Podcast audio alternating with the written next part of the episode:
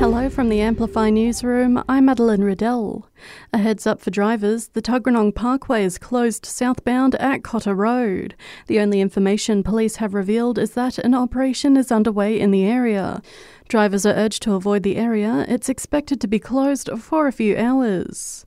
While National Cabinet has today agreed on a $2.2 billion package to overhaul Medicare ahead of next month's federal budget, PM Anthony Albanese says it'll include improving access to after hours GPs to take pressure off our hospitals. That will include a, an incentive uh, for doctors, for GPs to stay open in longer hours that will be included in our budget uh, when it's handed down on May 9.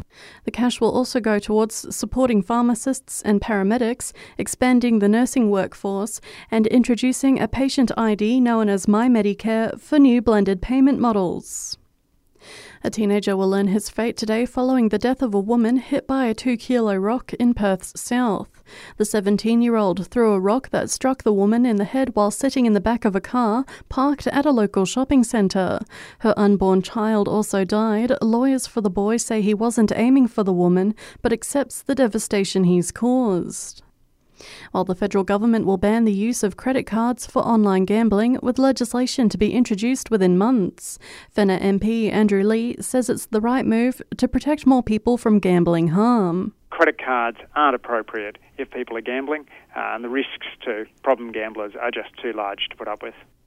Public hospital performance is at its lowest ever, according to a new report by the Australian Medical Association.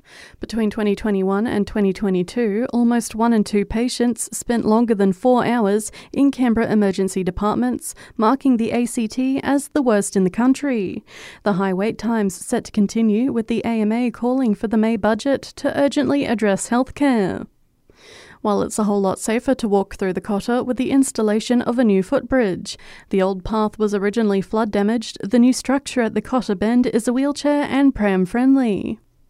And American talk show king Jerry Springer has died after a brief battle with illness. The 79 year old dominated the daytime talk scene, creating more than 4,000 episodes over 27 years, each one ending with this Take care of yourself and each other. And that's the latest in news. We'll have another update for you right here later this afternoon.